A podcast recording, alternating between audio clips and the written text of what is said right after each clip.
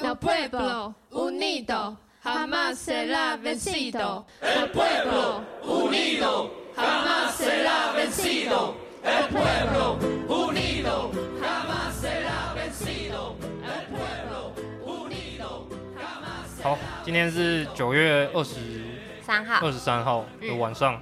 那、嗯呃、中秋节过后的两第二天，对，大家中秋节快乐！中秋节快乐！那今天是个零确诊的日子。嗯，那我们最近我在医院工作的时候，很明显感受到，呃，医院的业务慢慢都回来了。哦，就是原本人潮回来了，人潮回来了。嗯，原本工作有一些下降，工作量有一些下降的地方，也慢慢的报复性的上升。报复性最，最近都在加班。嗯，对，那。我们可能是不是先解释一下，就是我现在医院其实它是在升载，嗯，把原本降载的业务给升回来。对，那就是我们可能要解释一下所谓降载跟升载的意思是什么嘛？对，对，就是就是呢，在疫情嗯开始越来越恐怖的时候啊，嗯，CDC 有一个。要求医疗降载的一个明确的指示，没错，就是各个医院呢必须把非紧急哈或者不是那么重要的医疗业务先暂停。对，比如说，呃，一些复健、长期的慢性病的治疗，或者是预防性的治疗，都或者是不急的手术，好，都先暂停，不要做，让医院可以把空间腾出来处理 COVID-19 的疫情。没错。那现在的生仔就是，哎，疫情好像趋缓了嘛，所以这些可能。嗯，想要之前积下来的这些工作要开始换了。对，就是我三个月没有复健的人，我现在终于可以回医院 去复健了 之类的。嗯，那大家有没有想过，就是说疫情期间呢，增加了这么多的医疗需求嘛？COVID-19 的病患啊，重症的。对，但是我们的医院其实就是这么几间，医生也没有变多，护理师也没有变多。那我们到底是怎么吃下来这么多的医疗工作呢？对，而且其实还有很多隐形的成本，比如说。现在的住院，或者说你要进医院这件事就变麻烦了。嗯，然后门口需要有人守着嘛，要量体温，然后要问 TOCC。对，嗯，然后这个都是用到我们既有的人力啊。对，然后甚至说我做一件事情的时间也变长了，因为我可能要穿脱防护衣。对，然后我可能要换口罩、换手套这些感控的需求。嗯，所以整体的医疗业务量应该是大增，非常大的。在疫情最严重的期间，当时的医疗降载就让我们有办法负担这么多的医疗工作吗？是魔法吗？怎么回事呢？在疫情的期间呢、啊，我们看到，呃，就是有很多的采访，然后主要都聚焦在专责病房跟急诊，尤其是尤其是急诊，新闻真的超级多。那会报道说，COVID-19 的病人如何如何啊，然后照顾这些 COVID-19 病患的医护人员如何如何啊。我印象很深刻，那个时候大概五六月疫情比较严重的时候，嗯，那时候常常就会有一个新闻是什么某某医院的急诊科医师。破了一个 FV，我好像知道你在讲哪几间医院，然后里面就有一些什么令人感动的话，照配一个照片什么的。对对，所以那时候其实大家是蛮看重这些人的。嗯，但是呢，我们没有去报道说平常生病的人如何了。这些嗯、呃，不是 COVID-19，不是 COVID nineteen 的其他的病的病患，他们到底怎么了？去了哪里呢？好，那我们知道那时候其实柯文哲、侯友谊跟陈时中他们有一段时间，他们一直在喊话，喊一个专责病房有几间绝对够还是不够这些事情？开房间大赛，开房间大赛。柯文哲一度说要摔病历，不要再看数字，有没有去现场嘛？我就问你们有没有去现场嘛？对，那专责病房它其实要生出来是一件麻烦的事，嗯，因为它可它要有完全隔离自己的通道，然后有通风什么什么，这个就先不讲。那那时候就雨后春笋的各间医院都长出了很多的专责病房。嗯，那也就是说，专责病房需要一个空间，也需要人力。也就是说，一定有某些空间跟某些人力是被牺牲的。对。那我最近报道者，报道者是一个媒体嘛，嗯、一个蛮好的媒体。嗯。嗯对，他有一篇文章是在讲说，呃，疫情下被排挤医疗资源，社会最底层的地方，比如说精神科病房。嗯、比如说长照中心、身心障碍，还有我们之前跟阿宁聊过的早疗，早疗，对，他们他们也都没有开了。你刚刚说的底层，意思是说在整个呃医疗里面相较边缘的地方吗？对对对，嗯，好，我们今天要聊的不是最前线的急诊，也不是刚才讲的被排挤的比较边缘的长照或是精神科或者早疗，而是比较位处中间的广大的病房们，也就是医院平常主力的业务。对，那这些病房们在降载的情况下。到底会发生什么事？嗯，本来应该要住院的人就没去住了吗？然后他们住院的品质怎么样？医疗人员的工作环境又变成什么样子？没错，所以我们今天呢，就是有邀请到一位来宾，就是我们的阿莲，她是在心脏科病房工作的护理师。然后疫情期间呢，阿莲的病房从心脏科转型成大杂 内，大杂内就是塞爆了各种病况最严重的内科病人。就杂内不是下水汤的意思，就是杂杂内是把医生把医院原有的分科系统，就是全部。杂在混杂在一起，收在同一个病房。医院平常就会有杂，呃，病人会到处乱收。但是杂科的意思是里面全部都是乱的，不会有单一科别的病人。没错。好，那我们欢迎阿莲。嗨，阿莲。你好啊。你好。好，要不要简单的自我介绍一下？好啊，那个呃，我我是阿莲吼，然后我是护理师，今年二十九岁。欸然后我的护理年资大概是四年多这样子。啊，前面几年大概三年三年半，我是在私立联谊工作。啊，我那时候主要的工作是顾呼吸器这样子，然后呼吸器是什么意思？就是有很多插管的，或者是有切那个气管内管，就是在脖子上开一个孔，然后给他辅助通气的病人，对的一个慢性的单位。嗯嗯。然后我在那边工作三年多，觉得就是非常的无聊，然后想要换个环境学习一下新的东西，所以我就决定换医院工作了。然后我在今年的一月哈，来到了新北的阿弥陀佛医院工作。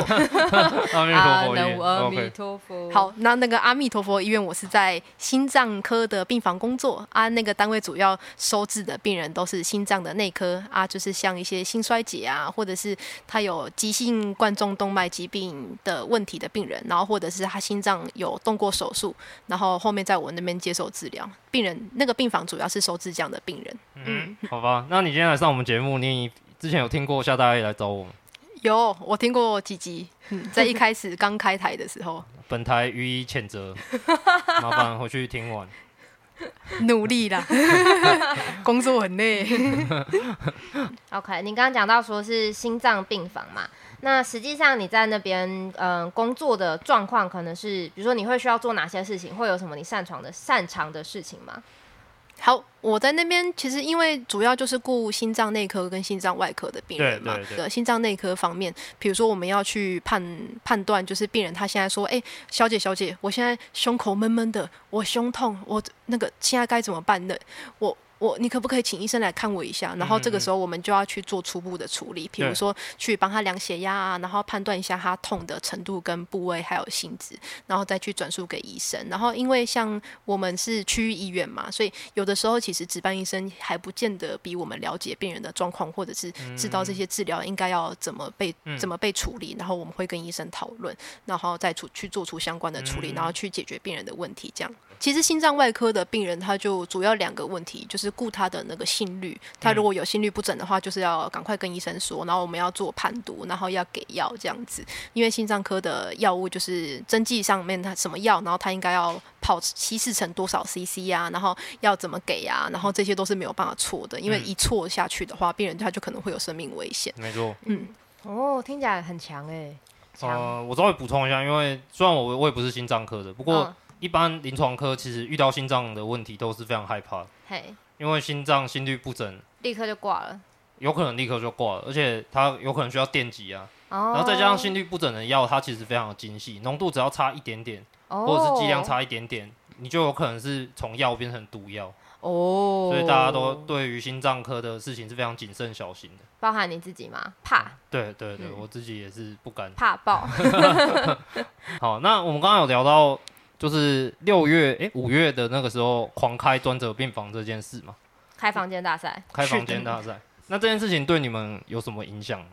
好，先讲那个，因为我本身是在阿弥陀佛医院嘛，然后阿弥陀佛医院跟私立联谊，然后再跟北区的其他医院，其实都有一些不一样的定位跟角色。嗯，私立联谊的话，因为柯文哲直属嘛，所以他说要开几间，就一定要开几间，挤也要挤出来。嗯、对，然后但其实。政府对于就是其他的私立医院或者是公立医院都没有太强，就是不见得能够太强硬的直接要求说，哎，现在要怎么处理，要怎么开。就一开始都是道德呼吁，嗯，对。然后请你开，拜托你开。在那个侯友谊一开始就是喊道德呼吁的时候，因为本院是那个赈灾医院，所以立刻的非常有爱心的医院，对，立刻就阿弥陀，挤出了非常多的专责病房，嗯嗯嗯，然后加开了很多，所以我们内科病房就急剧的减少。了解，就等于说你们开一间专责病房，你们就要关一间内科病房。是的，也就是你们病房是那个时候没有变成专责病房。没错。了解，是幸存的留下来的一般的内科病房。嗯，好，那我们我们要有个比较值嘛，所以先来问问看，在疫情之前，你的工作一天大概长什么样子？工时大概多久？好，那个在疫情之前哈，因为我原本是一月到这间医院来上班的，然后我的受训时间是刚刚好的三个月，然后从刚独立，然后到工作开始逐渐上手，一天的工时大概是九个小时多一点左右。嗯，这是我一开始的状况，还算正常，微加班 OK 啦。听起来有点累，但是不会到人神共愤的地步。对，那疫情之后呢？要不要说说人神共愤的部分？好的，好的。然后，因为我觉得我刚好换医院的时间实在是有点带塞。我一独立哈，过了一个月刚上手，疫情就来了。嗯，好，疫情一来，心脏科的病人全部都不见了，然后立刻变成肠胃内科、肾脏内科、胸腔内科、整形科，不是整整形，不是不是整形，那个那个什么整合医学科啦。哦，然后还有感染科。然后我我原本在。一开始在医院受的三四个月的训练，全部都是针对心脏科病人的训练。哦，那丢到水里耶，瞬间归零。没错，瞬间全部打掉重练，我简如宛如一张白纸。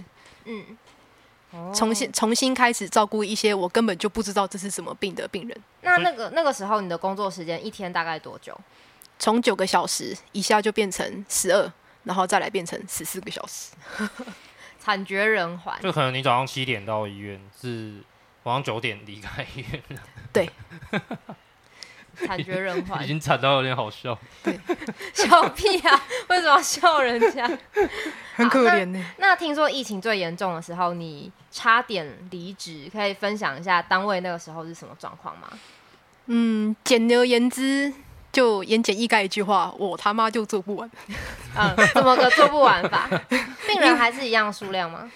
呃，因为我们在疫情期间哈，我们那一层那那一个病房是五十二床，嘿，然后五十二床的病人其实之前是不太会收满的，可能一次大概就四十几个病人这样子，然后病人也几乎都是轻症，然后在疫情之后，病房的那个病床数量就变得非常的满，然后几乎是不会有空床，然后如果一有空床的话，也是会马上被。别的班、别的单位订床，然后就会收满。然后在交班的时候，病人交班呃大夜班就会告诉我，哎，现在这个病人他是什么科，他的诊断是什么。好，我从一开始来上班，当我在接收每一个病人他们的基本资讯的时候，我的脑袋里面就是一团浆糊，因为没有去过那一科。嗯，对，因为是利息类攻杀 小肝硬化末期，病人的症状是什么？病人可能会出现什么样的状况？哎，我不晓得。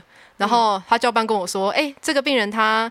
线上打很多种很多种药，然后一共针剂药物有八种，然后每一种我都没有没有打过，我都不知道，我连那个药是什么我都不晓得。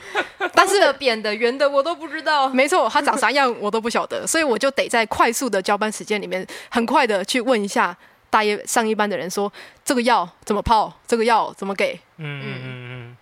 然后这个药可不可以跟这个药混在一起用同一条、嗯、同一条、同一支针？嗯、对，然后有听其实理解大概也才一半而已。嗯，然后上班之后到了那一床要去给药，遇到不会的我还得再跑出去再问一下。哎，学学，你你昨天雇他的时候，你你你怎么给？嗯、然后他就跟我说，你就这个啊，这个啊，这个啊，这个啊，然后再战战兢兢的回来。好。我来打药了，就是在一般的护理训练里面，其实，嗯，比如说常用的药物，大家一定会记得嘛。然后这些药，嗯，怎么稀释，然后用什么方式打，什么东西跟什么碰在一起会怎样，就是会有一个完整的训练。但是听起来在疫情期间，就是蒙着眼睛大概做，我我知道个一半，我我不不知道原理，但是人家叫我做什么，我就姑且做做看，这样的一个状态嘛。没错，反正医生开什么医嘱，我就尽量大概做。嗯。听起来还蛮可怕的。对你来说可怕，对病人应该也蛮可怕的。呃，其实因为那个时候吼，收上来的病人状况都很不好，然后很多病人要么就是呃知识水平比较差，然后很多病人他根本就意识不清，然后家属也搞不清楚状况，所以其实病人吼他并没有办法察觉这个护理师这个不会，那个护理师这个不会，这是一个幸好吗？幸好没有被发现，他都在弥留状态，然后你在旁边那边手忙脚乱。对，然后我们在线上工作的时候，其实有时候就是要强固、强作镇静，嗯，装着一副很有自信的样子，就把那些药物或者是那些治疗把它执行完。然后常常我们甚至那个时候会接收到原本业完全不会接触到的业务，比如说像病人他进来打化疗，嗯，他身上会有一个化疗专用的人工血管，然后我们连怎么把那个针放上去我都不会。就是因为医疗是很精细的技术，所以差隔科如隔山。不过我觉得很妙的是，听起来你觉得是病人除了你的手上的病人病况变严重以外，你觉得他的家庭状况、经济状况也是变差的？是的。所以这个有点像是我们之前在讲的说，说疫情其实会对于社经地位低的人，他的影响是更大的、嗯、加加倍的冲击。因为可能社经地位高的人，他在疫情期间，他知道说。呃，他在虽然没有去医院，但是他在家里可以照顾的比较好。对。但是比较低的人，他的照支持系统比较差，他可能就会，然后平常可以住院的时候又进住不进去，然后可能就会拖到已经真的、嗯、很严重才非常严重的时候，他才住得进去医院，然后就遇到你这样。没错。那像这样子家家庭支持系统比较差的病人，在医院里面，你顾他的时候会遇到什么样具体的困难吗？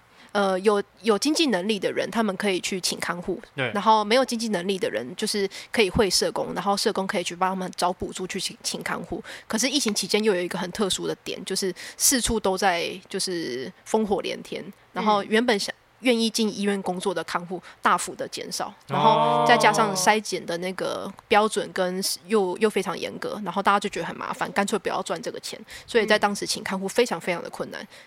了解，也就是说，原本呃帮病人翻身啊、抽痰、换尿布、喂牛奶，这些可能是家属或者是看护来负责的工作。但是在疫情期间，如果他的他的家属没有办法做到，他又聘不到看护的话，就会是护理师除了日常的给药啊、治疗之外，还要额外再多做这些工作。没错，做到死。所以，假设你如果有两床病人是这个样的情况，你等于要做一份护理师的工作跟两份看护的工作。没错，身兼三职在做。嗯、没错，而且也难怪你会做到十十四个小时，十五小时之类。再加上病病人的病情其实基本上都蛮严重的，治疗都很多，然后我们还要一直去看这个病人现在状到底状况有没有再继续更恶化，然后你还不熟这个病，他到底有恶化没恶化，你要猜的。哎、欸，也就是有恶化没恶化，就是我们那时候只能做到一个最终极的判断啊，就是这个病人是不是要插管的。哦、等到要插管，他就说：“哦，他好像恶化了。哦”对，要插管就说：“血，赶快帮我帮我看一下这病人。”然后就一群人冲推着急救车冲过去。对，那个时候基本上三班在开急救车。哦、只要病人有呼吸，我们就可以先放着。哦、对，然后等到不行，等到不行的时候就来急救。这就是当时的一般内科的病房的工作现况。了解，所以听听起来，那个时候整个当整个社会在关注专责病房的惨况的时候，嗯，其实非专责的内科病房烧的搞不好更可怕，也也跟地狱没两样。三班开急救车，随时 CPR，嗯，听起来整体的照护品质是下降非常多的。对，那再跟我们分享一下，你要听到什么其他很可怕的事情，或者你亲身经历到地狱中到底发生了什么？蛮想知道地狱的地狱长什么样模样。嗯，好。我我我讲一个那个，在疫情期间吼，我们每个护理师都非常害怕遇到疯子病人。嗯，就是因为我们已经八床里面，然后还要收入院，还要病人出院，然后这个时候如果遇到一个就是病人，他的就是呃非常的疯狂，嗯，我们就会然后就会干扰到所有我们照顾其他病人的时间，那其他病人其实就会变得更危险。当他们病况变差的时候，搞不好甚至没有人可以发现。有一次那个急诊就收了送了一个病人上来，然后病人是酒精成瘾。然后酒精成瘾，一开始病人他在急诊室的时候打过那个镇定剂，上来就躺在床上睡觉，我们都以为还好，就放在那里。然后病人只有一个人。然后过了半个小时之后，隔壁人隔壁的病人就开始按铃，他说：“哎、欸，旁边那个病人怪怪的哦。”好，我们就走进去看，发现那个病人把全身的衣服脱掉，然后在病房里面奔跑，把全身身把身上全部的针都拔掉了，然后流一滩的血，然后在那边说：“我要喝酒，给我酒，我要喝酒。”然后我们要过去，裸奔就是鸡鸡晃来晃去的那一种。她是女生，她穿一条内裤，嗯。哦，赶快晃来晃去，没错，嗯、胸部不大了，没得晃。好。赶快叫其他的护理师去把他压制住。好，压制住之后，就在床上大喊、大吼、大叫，然后想要打我们。嗯，还好那个病人是女生，她如果是男的，我们真的是错被打爆。对，错塞。好，把他压到床上去之后，九牛二虎之力，五个护理师把他五花大绑，然后再把他再再帮他重打两支针。嗯，然后赶快跟那个医生讲，叫他再给他开一点镇定剂。他、嗯、还没开药的时候，病人又挣脱了。哦，又在房间里面大乱大吼，然后脱逃大师哎，没错，然后又去绑，然后又不行，然后还要再 call 那个急诊的警卫上来绑人，然后一来一往，其实我们超级多时间都花在那个病人身上。嗯、等于是说，在医生开了镇定剂，把镇定剂打到他身上之前，你原本可以拿去顾其他八个病患的时间，全部都拿来把他压在床上。没有，有五个人在压，所以是四十个病，四十个病人，四十个病人，四十个病患再加上还要乘以每个人还有两个看护的工作。嗯，没错。那那像这样的病患，他以前可能会在在哪儿？他因为以前的那个医院内科病房系统分科是比较明确的，我们单位就是纯心脏科，嗯、然后这样的病人他会被收治在那个呃肠胃内科的地方，而且在以前就是这样的病人，就是要花很多时间去照顾好的病人，可能八个里面才占一个而已。嗯、所以对于护理师而言，他的那个工作负担是可以承担的。可是，在疫情期间，哦、那是真的完全没有办法承担。嗯。然后顾到一个就会觉得哦，我真的是你杀杀杀了我好了，你现在就把我打爆，然后把我打到送急诊室，我就不用顾病人，解脱了。对，这是一个特殊的状况。听起来医疗人员是像你你这样的护理师，应该是很抓狂才会从原本九个小时做到十四十五个小时。那这样你觉得你们的照顾病人的品质应该是下降的？那病人病人的状况怎么样？其实还有一个就是病房轮病床轮转的问题，因为在当时我们阿弥陀佛医院就关到只剩两个内科病房嘛，对然后一个内科病房是五十二床，所以两个内科病房就是一百零四床。对，好，一百零四床全部都住满了。那当我们有病人他。病况就是就是怎么讲，病况比较紧急，然后需要转到加护病房的时候，嗯，第一第一关就会变成说，因为病内科病房都没有床，所以加护病房可以出院的病人下不来，哦，变成说我们的病情很严重的病人已经都插完管了，嗯、他也上不去。哦，就是就是，如果这两个病人对调位置会是比较好，可是一个就是完全卡死，出不去也下不来的状况，对，像塞车时间。没错，所以当时加护病房的床也是一床难求，因为病人是没有，基本上大家都是很难很难进出的。然后再来就是，当我们内科病房就是比如说空了一床出来，只不到五分钟，一定会有急诊或者是加护病房或者是任恢复室就打电话来说他们要订那一床抢床，肉包子打狗，对，有去无回。然后谁是谁是肉包，谁是狗？你的比喻想要表达什么？哎，那想要问一下阿莲，就是就你所知，在其他的医院也是类似的状况吗？我们医院是比较早在面对这个窘境呢，嘿因为我们内科病，我们的专责病房开的很快，然后开的很多，嗯嗯，然后可能其他人只要开了专责病房，就马上也会面临到类似的状况。对，其实就是因为当整个大台北地区的医院愿意加开很多隔离病房的时候，然后所有的医院它的内科病床都会变得很少，嗯、那等于说。整个台北地区，就是病人他这边也没有床可以收，那边也没有床可以收，然后最后都会变成只有烂的才上得去。对，这就是一个就是大家会一起面对到的处境。嗯，那我还想问一个，就是疫情期间啊，也很常听到急诊的护理师在哀嚎说，呃，病人送不没有办法送到上面的病房。然后救护车又一直把病人来，然后急诊都快爆炸，他们很悲剧。那就你的视角，就是嗯、像这样的疫情间仅存的一般病房跟急诊的关系会是什么？嗯，疫情期间哈，那个我我十分的同理，就是急诊是一定是非常辛苦。对，但是、嗯、但是其实，在一般的内科病房跟急诊室是很容易互相争那个互相仇恨，对，互相仇恨。你要讲讲你的仇恨的？为什么呢？因为我们就是 loading 就非常重嘛，然后又很多病人就很烂，然后卡在我们那边出不去，然后又要去帮病人翻身管灌，然后换尿布，就超级有人在裸奔，对，超级无敌累。然后但是只要有病人一出，然后急诊就会立刻订床，然后急诊立立刻订床，又因为急诊拥塞，他们又一直要打电话催我们把病人赶快送上来，然后我们又没有办法，就是。一直回应他说：“哎、欸，我现在真的没有办法，我等下有空再打给你。”然后他就会一直打，一直打，然后我们就很生气。嗯，然后我们很生气之后，就是跟他交班口气大概也不会太好。嗯，然后两边就互相仇恨。然后再加上就是那个，因为急诊那个时候就是不够烂的病人上不来嘛，嗯、然后就会发生好几次。其实急诊送上来的病人哈，就是他可能在他他他是需要被签就是放弃急救同意书的，但是急诊不知道为什么没有处理这件事情，哦、然后上来。就在那边全套，然后急救这个病人，然后一收进病房，第一件事情就是急救，就快快要死掉这样，就是不够烂上不去，结果上来的是过烂的这样。对，然后或者是病人他就从急诊一路吐血，然后吐吐到我们病房，然后吐一个小时，然后就说哦，好了，转加护病房了。那我们就会想说，他都已经这样了，就是血红素又很低，又一直吐血，血压又不高，然后我为什么不不在急诊室就把他送加护病房呢？因为病人只要就是从急诊到我们这里来，然后再到去加护病房，我们就要花非常非常多的时间去处理这个病人的急症急症的问题，然后还有转床的问题，那个工时是非常非常浩大的。嗯，OK，那那我也想问，就是说像这样的一般病房跟专责病房之间会有互动吗？在疫情的期间，疫情期间哈，我有遇到过一个病人，他本来就是腹泻，然后收肠胃内科，嗯、然后他住进我们病房，嗯、住了三十几个小时，然后赶赶那个赶控就通报说，哎、欸，这病人确诊哦，已经已经住在你们你们的一般病房住了三十几个小时，对，然后那个时候我下班的时间是四点，嗯，他通知我是三点四十分，嗯，然后。哦天哪！对、哦、我后面还有一个急诊病人要接。我这边稍微补充一下，就是一般病房跟专责病房的差别，就是一般病房他们不会穿三级防护。嗯。哎、欸，你们有穿隔离衣吗？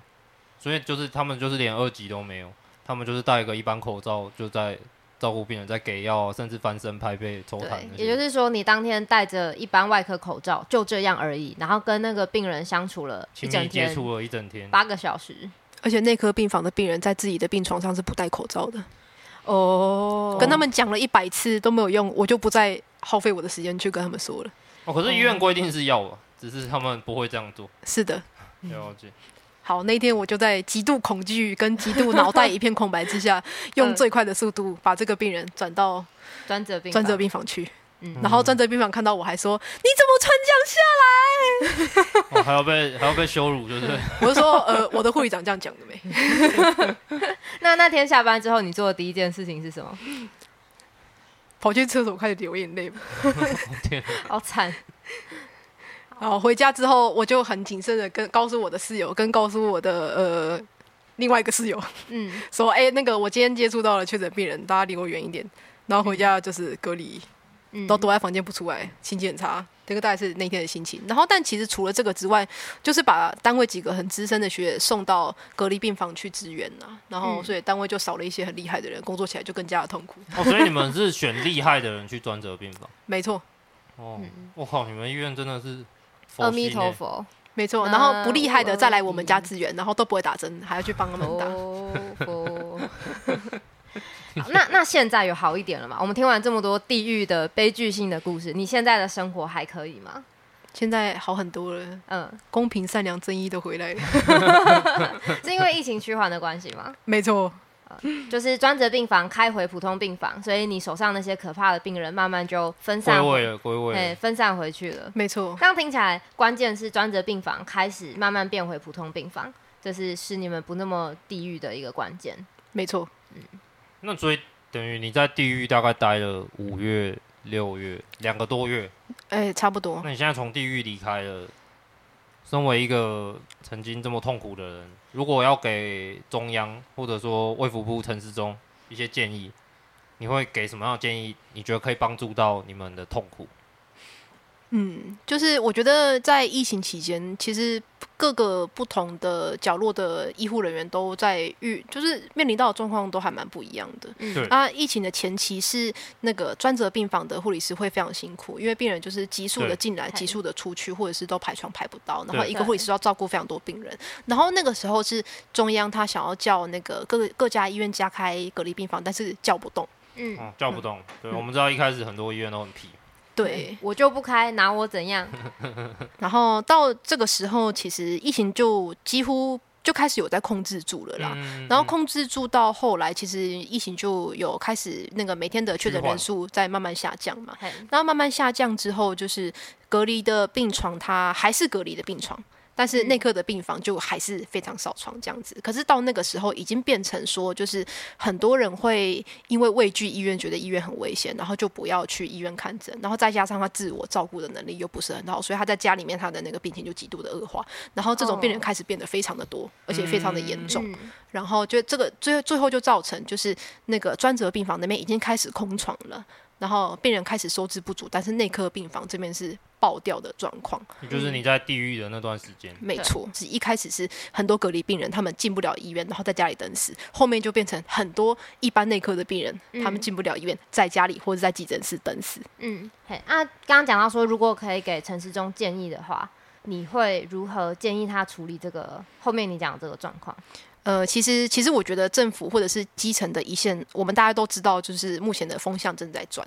可是很多医院他们就不愿意立刻的，或者是尽快的把隔离病房关掉，然后去应应内科病人急速上升的需求。呃，我会希望就是政府对于那个。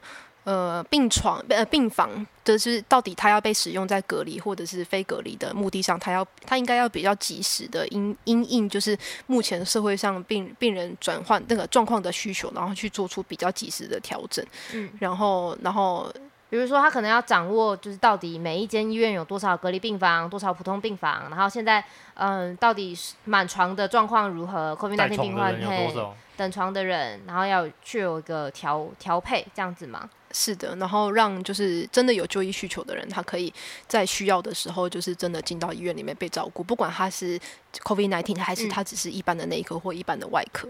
嗯、我觉得你讲的这个，呃，我觉得阿莲讲的很好的地方是，他讲到说，在第一线他看到的状况是，我们的体制其实并没有很及时的跟上，对，然后导致了。刚开始，他刚提到嘛，刚开始很多 COVID-19 的病人，他是叫不到救护车，也进不进，甚至没有病房收，甚至连隔离检疫所都没有。嗯。然后后来好不容易跟上的时候，却在疫情趋缓的时候，COVID-19 以外的病人开始没有床住进去，然后开始已经那个时候已经呃身体放到很烂了，然后才才进到医院里面。然后在这这个时候，政府又再次的没有跟上。对，又再次的没有跟上，嗯、所以他他是希望说政府可以。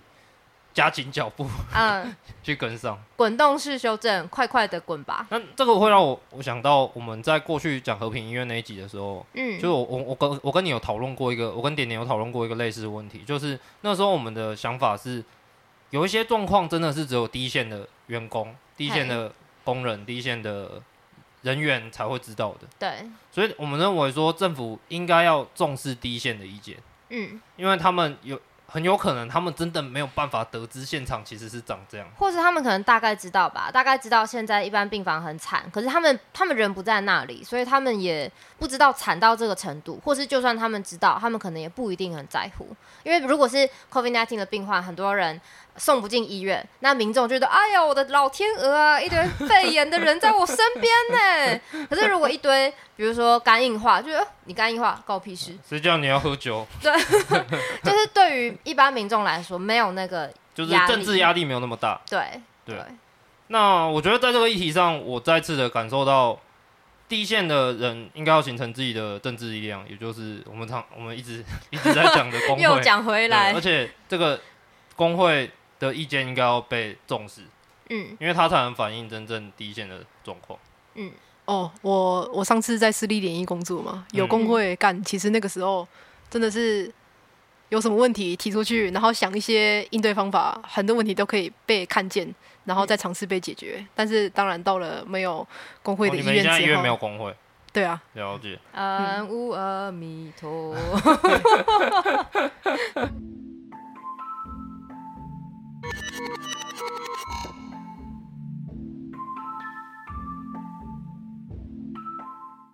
好，那我们来讲点历史遗留的问题，历史工业的问题，对，处理历史遗绪。上一集我们讲到，上一集我们在跟小牛对谈嘛，嗯，然后最后有一个地方我们好像没有讲的够清楚，嗨，就是我们当我们提到合作社的概念的时候，就是工人劳工认股，对，然后我们有问小牛一个问题是说，嗯、呃，如果有员工要认股的话，他愿不愿意？嗯。然后小牛的回答是，嗯，工作最认真的的员工，他他是有鼓励这样的员工可以认股，但是他不希望员工认股的呃数量跟他自己拥有的股份一样多。对，然后那时候我就总结了一句话是说，一旦涉及到了最核心的权利，其实你是不会让步的。嗯，这句话乍听之下好像是在一个道德指控嘛？对，在骂他说你怎么那么。不大方，对，你怎么那么小气？大把不让步，嗯、对，资方他有冒他的风险，他投入了一笔资金嘛，对，然后投入了一笔资本，然后创创立了一个事业，其实是没有办法保证他会成功的，有可能现在钱会全部赔掉，血本无归。对，就是嗯，小牛的那个对于要让什么样的员工认多少股份的保留，或是他的迟疑，其实是一个很很理所当然的状况，就是。呃，我们讲到说分配剩余价值的权利，他想把这个权利拿在手上，是因为既有的资本主义 生产关系结构就赋予了资方这样的权利，所以那个对他来说是一个理所当然的权利。被我们说哦，你不让步的时候，他可能会觉得有点奇怪，我为什么要让一个本来就属于我的东西？对，而且是明明就是我承担的风险。对，明明明明明你就。刚开始的时候你就没有来跟我一起冒险，为什么我现在要让给你这样的？对，但我觉得这个其实就是我们想要讲的。我们在质疑的资本主义的权力结构，为什么是呃承在一开始承担了风险的老板，他后来却就会拥有这个百分之一百的权利呢？百分之一百吗？有这么多这么绝对吗？好吧，那我们对阿莲的访谈就差不多到这边，接下来进入大家最喜欢的单元——教教单元。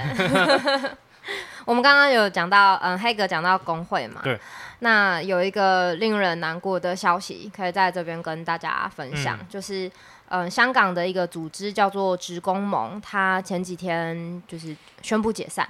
应该说他们宣布他们要开始进入解散的程序。程序。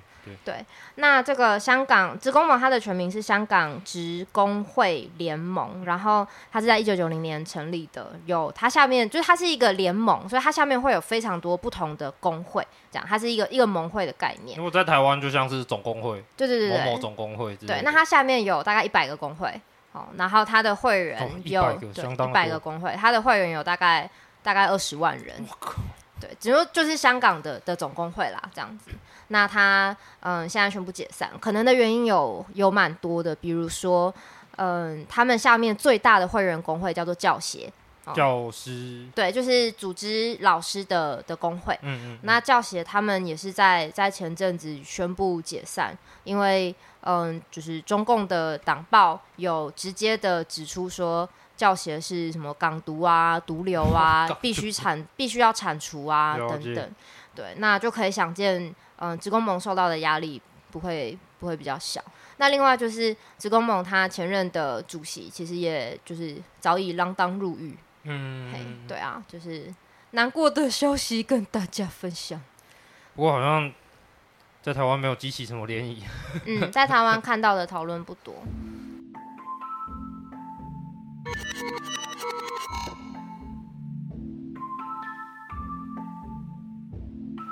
我想到要做一个新单元。好，请说说什么样的新单元？嗯，我想说，就是我我小时候都在看破包，你应该有看吧？有啊，一定有啊。就每个礼拜都看。对，那破包里面有一个有一个 section 是会推，他会把最近的译文活动，嗯，加上社会运动，对，全部都列出来。对，然后在哪里联络人、电话什么的。嗯。等于就是，如果你想去嗯看点这些你有兴趣的哦，就就在这儿了，去吧，这样的一个清单。对，然后我最近就发现说，哎，我们现在不是在一个网络的时代，然后手机的时代，对，好像我们对于资讯的掌握度是非常高的，我们可以很简单的就知道任何事情。可是实际上，我反而有一种我什么都不知道的感觉，很资讯疲乏吧？资讯疲乏，再加上其实。所有的资讯都变成了某种投广告的商业化的模式。嗯，然后你其实会去质疑说，这个东西它的，它来到我的面前，是不是因为有人为了什么利益？对，是因为演算法来到我面前吗？还是因为就那个东西不是我自己找的？嗯，的感觉。嗯，我反而失去了我的主动性。对，对。那我想做一个单元，就是当然不敢说我们要像破报那样，可是。嗯，就是我们可以用念的把 最近想参加的活动念出来。就是如果你去参加这些活动，可能会遇到黑格这样的一个 这这样的一个专题吗？这样好像也没有什么吸引力。不过特殊单元哪里可以找到黑格？就变成说我们这样念，然后如果你真的想去的话，你就必须要边听边把它写下来。嗯，增加大家的主动性，很，很浪漫哎。好好哦，好像三十年前的人在做的事。好哦，请大家准备好，拿出你的纸跟你的笔。好哦，那就是跟大家讲一下，我们有这样的构想。那如果你觉得很好的话，可以跟我们说，一样读者信箱，或者我们有 Instagram。如果你觉得这个超无聊，然后劝我们不要搞这种事的话，也可以，也可以跟我们说。嗯。对我们的 ig 还有我们的读者信箱都可以找到无敌好那我们今天谢谢阿莲谢谢阿莲来参加我们的节目。不客气。那我们今天就差不多到这边。我是黑哥。我是点点。我是很累的护理师阿莲好那本集一样有无敌护后置。嗯那今天就到这边喽大家拜拜。拜拜。